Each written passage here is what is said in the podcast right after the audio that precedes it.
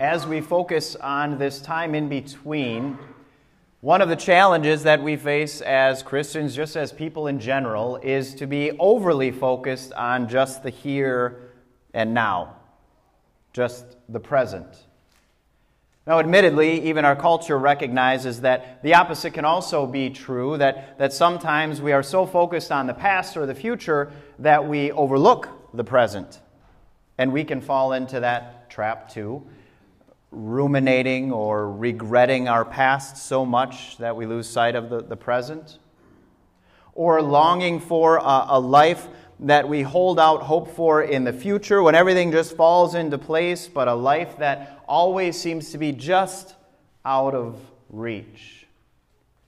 And, and if we fall into either one of those categories, looking too much to the past, too much to the future, then we miss out on the, the time that we have right now, the 24 hours of today, in, in today's situation and station and vocation, and the people that God has placed in my life today, right here and right now.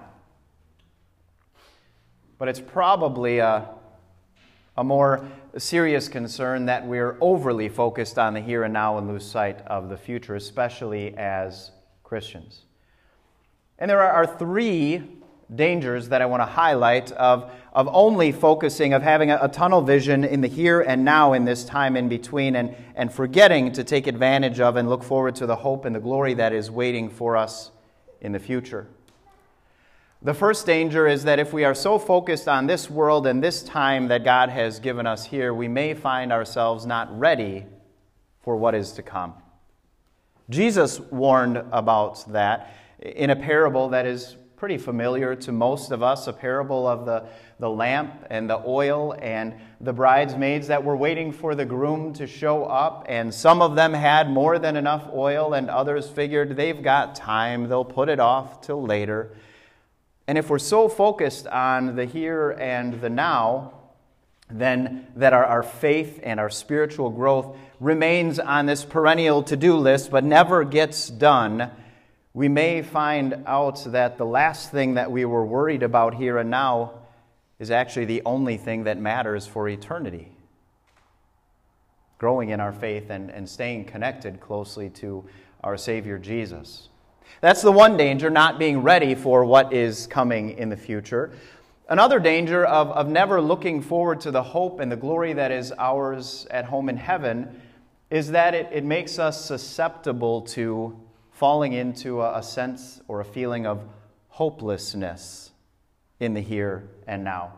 If we are only focused in what is right in front of us, we can be like that tiny little fishing boat that is in the middle of a hurricane sea, being thrashed about here and there with every care and concern that the world throws our way. And we, we hear all of the, the news and the headlines of, of discouragement and disillusionment, and, and it feels like we are about to be swamped and our situation is homeless? Is my, my financial situation ever going to change? Is, is my chronic health issue, is that ever going to get better or improve? Is this toxic relationship ever going to be reconciled or resolved? Am I ever going to get along with my kids? Is it always going to be this frustrating parenting them or turning it around? Am I going to get along with my, my older parents as I am tasked with caring for them. And these things grab so much of our attention here and now, and it feels like we are stuck and nothing is ever going to change. And as, as each thing hits at us, it's like another 50 foot wave smacking us until inevitably we feel like we're going to sink. That's the second danger of being overly focused on here and now is feeling like it's, it's hopeless here and now. The third is, is probably the most risky danger of, of all, the, the one that we want to guard against the most. And the third danger is if we are so focused on here and now and, and not what is to come, not the future glory, then we end up in our time here on earth being glory chasers. We fall for the same lie that our, our, parents did, that Satan sows that seed and deceives us into thinking there's plenty of glory to go around here in this earth, here on our time uh, uh, on earth. We just have to seek it out. We just have to find it, as if we're treasure hunters. And, and one day, once we get there, we'll finally be rewarded with the glory that we're seeking. Satan led Adam and Eve to believe there was another level of glory that God was keeping hidden from them. And the key to it was that fruit.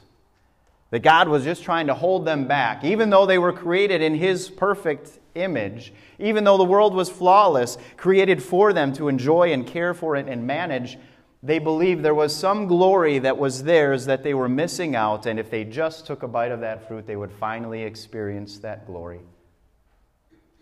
And they did. And the glory that they already had in the image of God crashed to pieces, obliterated. And along with it, the perfect, flawless world that God had created for them. But you say to yourself, well, I'm not, not interested in that kind of glory. I'm, I'm not one who seeks glory for myself. That's not an issue for me. In fact, I'm more inclined to deflect or defer to somebody else and, and let them have the recognition, the glory that maybe they're seeking. So then, what is it that, that drives your workaholism? If not just a little bit more money uh, to plan for the future or to have this new insert in the blank, whatever it might be, or, or the promotion or the title or the recognition that comes along with it, or the reputation you want others to have of you that you are just such a hard worker, always busting your tail. If that is not for your own self glory, then what is it for? When you pride yourself in being on time for, for everything? Is that really because you are so respectful of other people's time? Or you seek glory in being known as the person who's early or on time? That's your reputation. Or flip that around if you're habitually late, always making excuses. Is it because you value your own time more than others? That you glory in yourself? That nobody else's time is, is worth as much as yours is? Why is it that we struggle so much to, to compliment others? Because that means the attention is going to be given to them and, and not on me. And by, by the way, we're much better at pointing out other people's flaws, aren't we? Why is it that it's so difficult for me to admit when I was wrong? Because that, that goes against my glory, my, my pride, the recognition that I want for not being wrong, for being right, for being the one with the right answers. Or when you are, are making it a, a point to, to appreciate the, the humility that, that others observe in you, is that because you are genuinely humble or because you glory in that title of being so humble that others assign to you?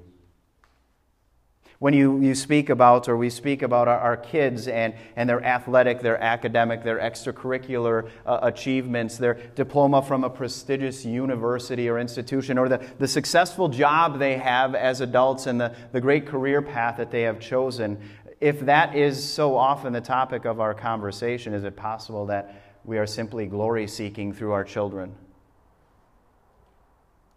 It's, it's inherent in us. We picked up right where our first parents left off. Seeking glory, believing this lie that if we just find it, just pursue it, just seek it out a little bit harder, there is a glory this side of heaven that we can secure, that we can find on our own. But it's like a, a mirage, isn't it? It's never there. We, we might think we're getting closer to it, but it slips through our fingers, and the closer we get to it, it's always off in the distance. Because there is only a, glory that Jesus can offer for us. Only a glory that we heard depicted in the verses from Revelation, a glory that is secured and assured only through the merits of Jesus Christ and who he is and what he has done. Only in him can we find a genuine and true and eternal glory. Again, the verses, the description from Revelation. After this I looked, and there before me was a great multitude that no one could count from every nation, tribe, people, and language, standing before the throne and before the Lamb. They were wearing white robes and were holding palm branches in their hands. And they cried out in a loud voice Salvation belongs to our God, who sits on the throne and to the Lamb. All the angels were standing round the throne and round the elders and the four living creatures. They fell down on their faces before the throne and worshiped God, saying, Amen. Praise and glory and wisdom and thanks and honor and power and strength be to our God forever and ever. Amen. And now imagine this glorious scene. Any one of the individuals present surrounding that, that throne with the Lamb at the center saying, Wait a minute, whoa, whoa, whoa, hold on. Listen, I know why we're here, and, and certainly the Lamb deserves some attention, but I kind of feel like we're overlooking a few pretty impressive details of my own life that might be just worthy of a little bit of praise and adoration. Can we give some attention to those? That would be absurd. You would, you would never imagine that happening in the scene, would you? So, why is it that we think that while we're here on earth, we could somehow attain or seek out a glory that is our own? A glory that, that is secured by our own merits or achievements or whatever it might be. When the only glory that anyone deserves is, is that which is rightly ascribed to the Lamb at the center of the throne. And what makes his glory so glorious is that his work of redemption and atonement, the work that the Lamb did as the perfect sacrifice in your place and mine, completely covers over all of our own selfish glory seeking. All of our own efforts at making a name or a reputation for ourselves, all of our own efforts at drawing attention to ourselves and seeking some acclaim or recognition temporary in this world as it might be. All of those attempts have been, been covered completely by the Lamb at the center of the throne, who is the only one who deserves the praise that he is receiving in this beautiful picture from Revelation. And as you, you consider all the saints that are surrounding them, you can't help but take note of what they're all wearing. They all have the same attire. Verse 13 and 14 Then one of the elders asked me, These in white robes, who are they, and where do they come from? I answered, Sir, you know. And he said, These are they who have come out of the great tribulation. They have washed their robes and made them white in the blood of the Lamb. If you've done laundry, you know that's not how it works. You don't scrub out a stain with blood. But Jesus does. He has scrubbed out all of your stains with his blood and washed you and made you pure and cleansed you completely. And that is the robe that everybody in the presence of the Lamb is adorned with the righteousness that is ours through the merits of Jesus alone. And so you understand why all of, of this scene is, is punctuated with praise and adoration directed at the one alone through whom comes salvation and forgiveness.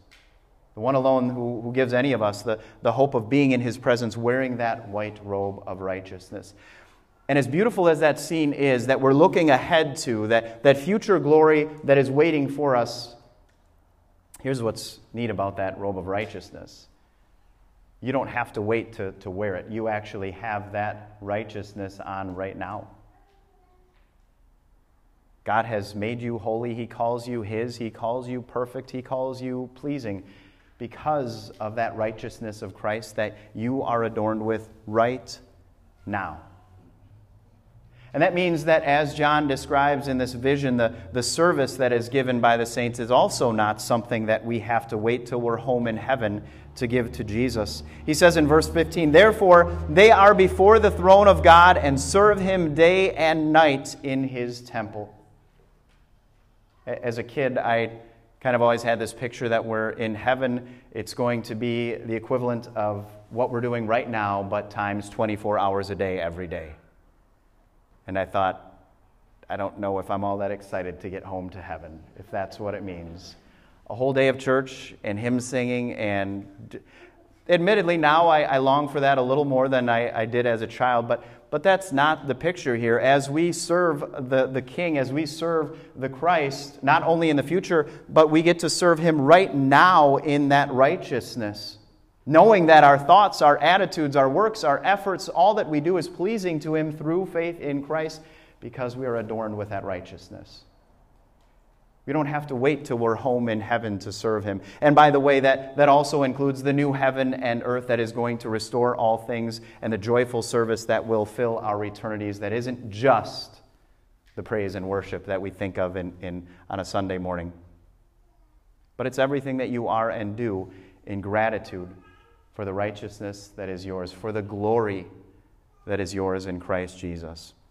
And as if that wasn't enough to remind us that we have that robe of righteousness now, there's a, a little bit more that, that, that God revealed to John and then to us in this vision to encourage us and spur us and remind us look ahead to what is to come because it far surpasses what is right now. He describes what it will be like when we're there. Never again will they hunger, never again will they thirst. The sun will not beat down on them, nor any scorching heat. For the Lamb at the center of the throne will be their shepherd. He will lead them to springs of living water, and God will wipe away every tear from their eyes. We know that as long as we are in this vale of tears, sadness, and sorrow will be a part of this world. But what is described to John in this vision given to us is a world where those woes and those worries are a thing of the past. And as we observe All Saints' Day, we are reminded of those loved ones in Christ who are already experiencing that, who have already been called home, who are already a part of this glorious vision that John has in the presence of the Lamb, because we know that they fell asleep in Jesus with the same faith that we cling to, the same assurance of a glory not to be sought out here and now, but a future glory an assured glory, a guaranteed glory that is ours in Christ Jesus. And so, for the time being, in the here and now, dear friends, because we know of the future glory that is ours, we also know that our time here on earth is our opportunity to be God's glory bearers to the world. With that confidence, may you joyfully enjoy the, the privilege of serving Him now, adorned in that robe of righteousness that is yours, as you hold out the hope, the eagerness, the zeal to be home and fully appreciate the glory that waits you in the future. May God grant it by His grace. Amen.